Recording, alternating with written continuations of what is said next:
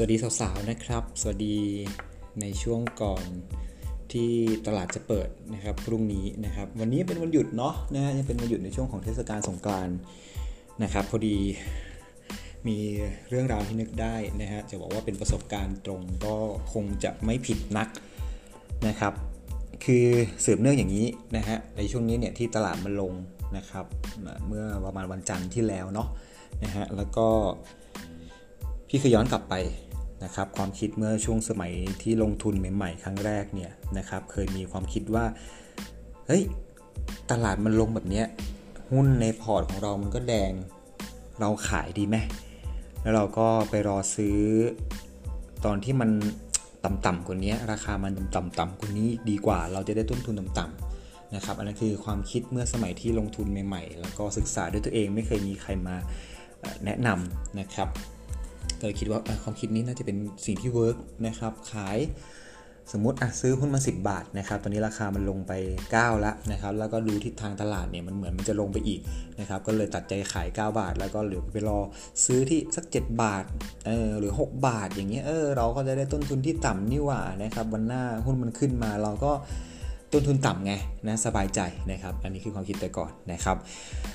ถามว่ามันถูกมันผิดไหมนะฮะจริงๆมันก็ไม่ถูก 100%แล้วก็มันก็ไม่ผิด 100%นะครับสำหรับความคิดนี้นะครับซึ่งพี่เชื่อว่าในอนาคตบางคนอาจจะเคยอาจจะเจอโมเมนต์แบบนี้นะครับก็เลยมาพูดไว้ก่อนนะครับก็คืออย่างนี้นะฮะพี่จะบอกว่ามันไม่มีใครรู้ไงว่าตลาดหุ้นเนี่ยมันจะลงหรือว่ามันจะขึ้นในวันพรุ่งนี้นะครับเพราะว่า พี่เคยเจอมาแล้วนะฮะยกตัวอย่างเป็นหุ้นตัวเดียวแล้วกันเนาะสิบาทนะครับจะได้ง่าย ๆ พี่ถืออยู่ 10 บาทนะครับแล้วเช้าเนี่ยโอ้โหช่วงนั้นโควิดเลยช่วงเดือนประมาณเดือนเมษาพฤษภาเนี่ยแหละนะครับ หุ้นตื่นก็ลงลงลงลงลงหุ้นเราก็เหมือนจะลงนะครับ ตอนเราซื้อ 10 บาทเนี่ย เมื่อตอนเช้ามันยังเป็น 10 บาท 50 แล้วก็มาเป็น 10 บาท 25 ตังค์แล้วก็เราก็คิดเฮ้ยตอนนี้มันยังกำไรอยู่นี่ว่า ขายดีกว่า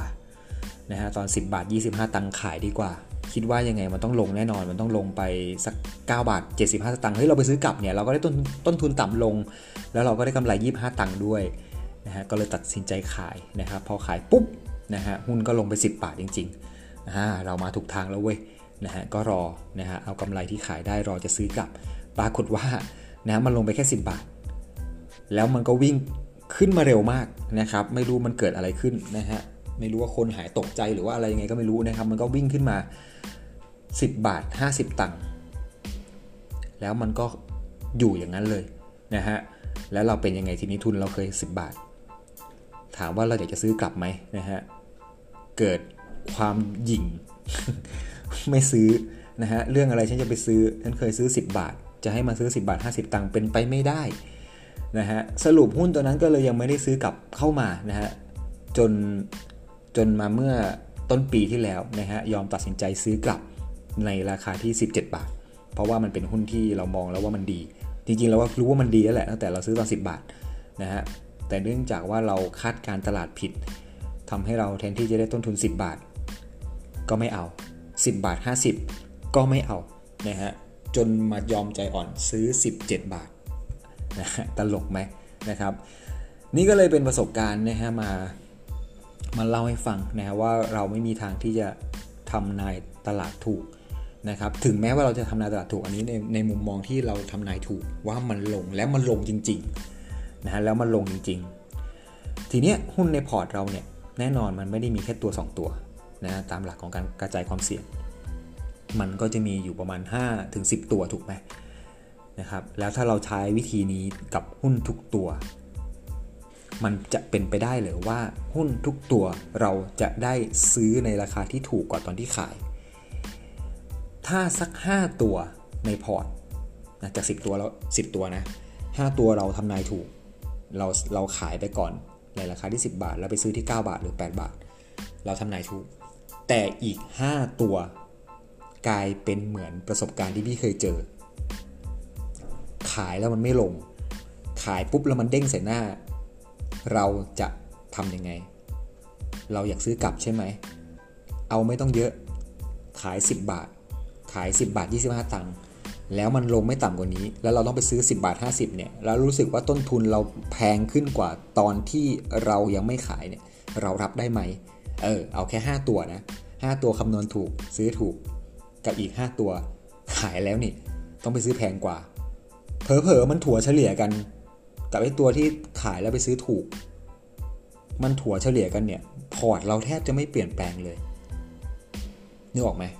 นะฮะพอร์ตแทบจะไม่เปลี่ยนแปลงเลยนะครับ ต้นทุนเนี่ยโดยรวมทั้งหมดเนี่ยมูลค่ามันเนี่ยแทบจะไม่กระดิกด้วย แต่ที่เสียไปคืออะไรค่าคอมมิชชั่นที่เสียไปนะครับในการที่เราขายออกหรือว่าซื้อเข้ามันมีขาเข้าทั้งขาเข้าและขาออกไงเราต้องเสียทั้งสองขา อันเนี้ยที่เราเสียไปโดยที่เราไม่รู้ตัวเลยนะครับ หลังจาก เหตุการณ์ครั้งนั้นเป็นต้นมานะฮะมันก็เลยเป็นเป็นบทเรียนสอนพี่เลยบอกว่า พี่จะไม่ทำแบบนั้นอีกนะครับ พี่จะไม่ทำอย่างนั้นอีกถ้าหุ้นที่พี่วิเคราะห์มาแล้วว่ามันน่าจะเติบโต หรือมันน่าจะมั่นคง หรือว่ามันโอเคกับเรานะครับ ต่อให้ราคามันลง พี่ก็ต้องหาเงินมาสะสมนะครับ พี่จะไม่ไปดักอีกแล้วว่า มึงลงสิ กูจะซื้อ กูจะขายตอนนี้แล้วกูดักซื้อต่ำๆนะฮะ อันนั้นคือ จริงๆ ถามว่ามีไหมมีเขาเรียกว่าการแซฟนะครับ SAP นะฮะ ลองไปหาหาคำอธิบายดูนะครับแต่สำหรับพี่คือคือไม่แล้วนะฮะ ไม่รู้จริง ๆ เกิดขึ้นครั้งเดียวแล้วก็จำเลยนะฮะว่าอยู่ดีๆ ต้องไปซื้อต้นทุนแพงซะงั้นนะครับ แล้วก็ได้หุ้นที่น้อยลงอะนึกออกไหมอะเราขาย 10 25 ตังค์ใช่ไหมเราได้จำนวนหุ้นเท่านี้ แต่พอไปซื้อ 17 บาทอะมันใช้เงินมากขึ้นไง มันทำให้ว่าเงินจำนวนที่เราขายไปตอน 10 บาท 25 ตังค์เนี่ยมาซื้อหุ้นกลับมาเนี่ยได้ไม่พอ